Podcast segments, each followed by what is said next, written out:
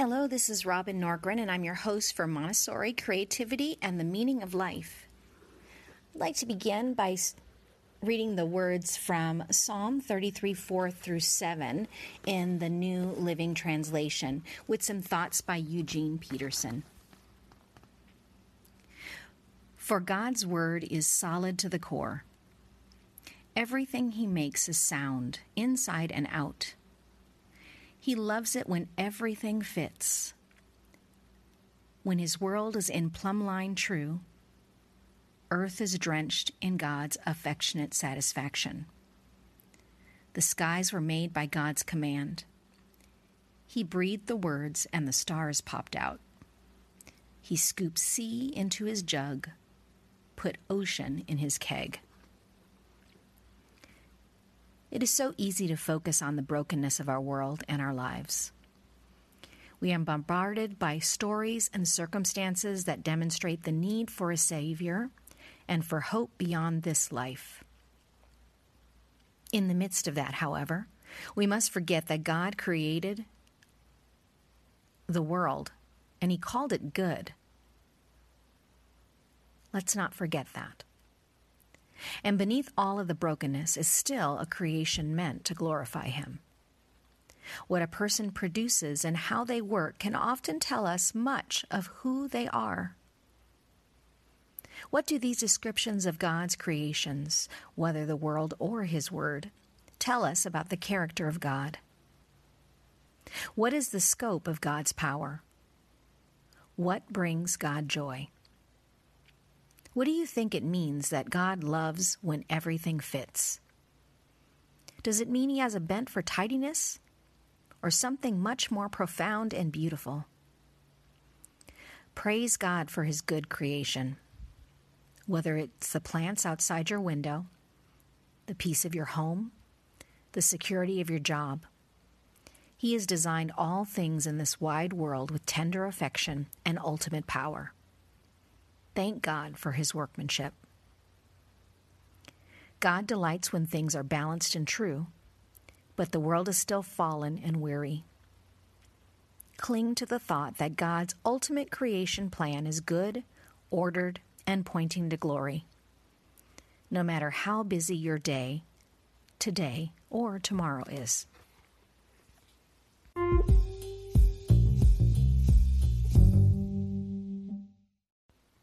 For my book, Your Creative Peace Find and Deepen Your Creative Voice While Communing with God, can you make peace with your imperfection? I decided to take baby steps with the collaboration process I was a part of. I knew the task would be too overwhelming unless I put together an action plan. I made a deal with myself that at each sitting I would work on two sketches at a time, no more, no less.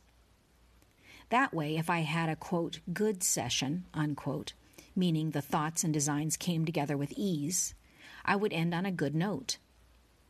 And in the event I was just pushing rocks up a very steep hill, I could see the end in sight and not throw in the towel on the whole excursion. But first, I had to come up with 14 sketches. 14 sketches. I took a deep breath. Okay, maybe many deep breaths. I got a sitter for my little one. I made a space in my apartment dedicated to this project. I set up my table, I laid out my paper and my acrylic paint. I placed all around me various types of scrapbook paper, which really inspires me color wise. In an earlier session, I was looking at the beginnings of some different uh, ideas from other artists. And I also had found some children's books at the library where I could look at the structure of um, boys' silhouettes, boy and girl silhouettes for the yoga sketches I was doing. And this inspired me to really get a sense of play around the illustrations. But I really needed to get it down on paper and not just think about it. I had some paper that I got on a trip last year from a little shop just south of France, filled with creative loveliness. It felt like a treat to use the paper, and that helped me move it along. The feelings for the paper fueled even more excitement in me. This indeed was a special occasion.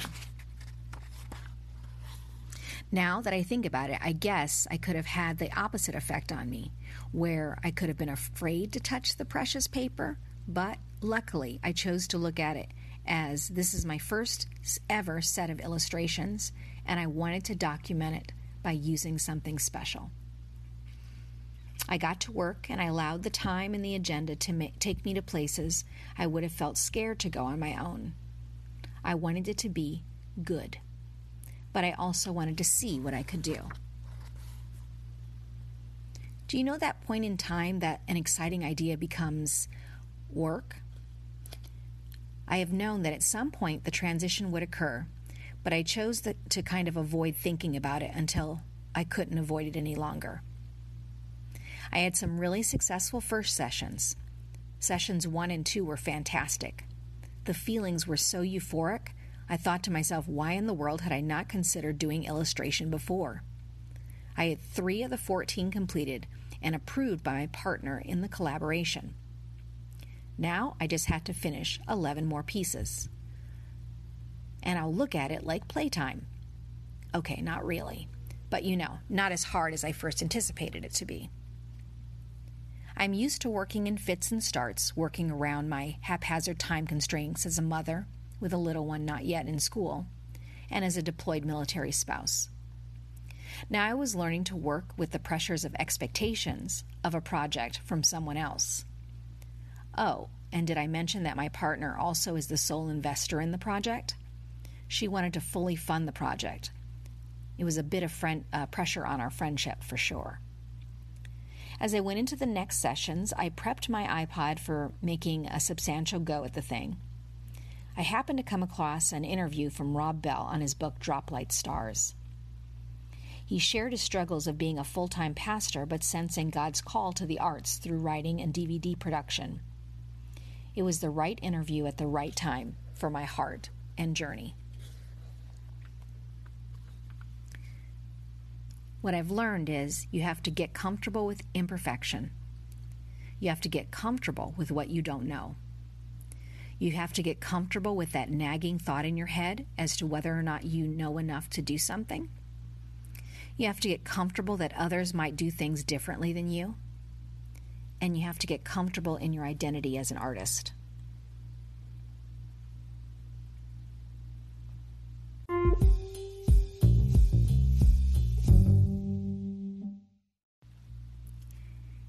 T.D. Jakes writes in his book Crushing You must make time for rest. More than make time, you must make rest a priority. You must discover that certain blessings and assets are only found in rest. Better still, some advantages emerge exclusively in and while being alone. I think my best thoughts when I'm alone, and I move faster without weight of other responsibilities and distractions.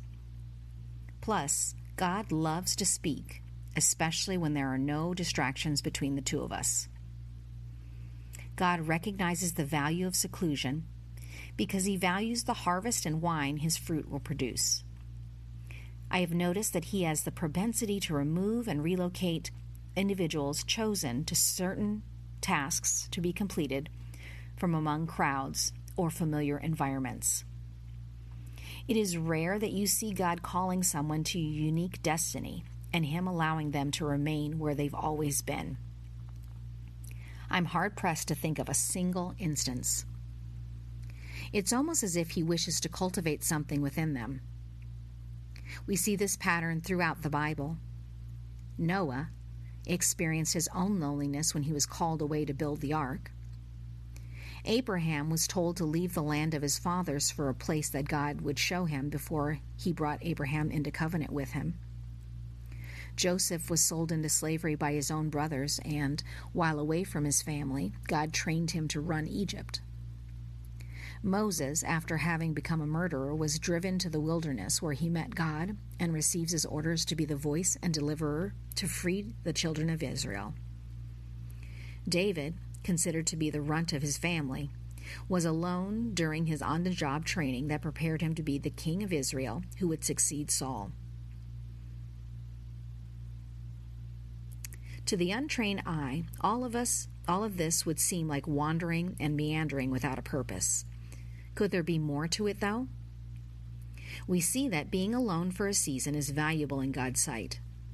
But I don't want you to harp on the aloneness we have when we when we're thinking about this. I'm more so calling your attention to God's penchant to move you into the position and place that is most strategic for His will while you experience a feeling of being lost. He doesn't do this just to prepare you. He does this because the first thing we see God doing when we initially meet Him in the first chapter of Genesis is hovering, breathing, brooding, moving over the darkness and void that existed before He called the wandering, formless nothingness to order and commanded light to explode onto the scene. So, what does this tell us?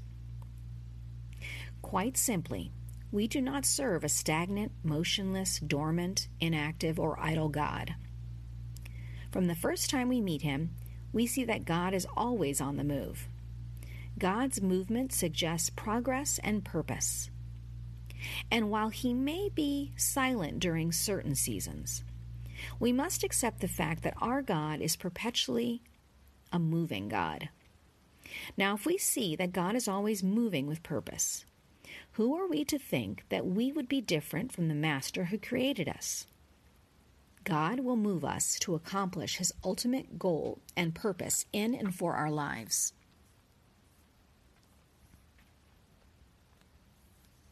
Thanks so much for stopping by. Be sure to subscribe to this podcast if this is something that's interesting to you, or pass it along to a friend.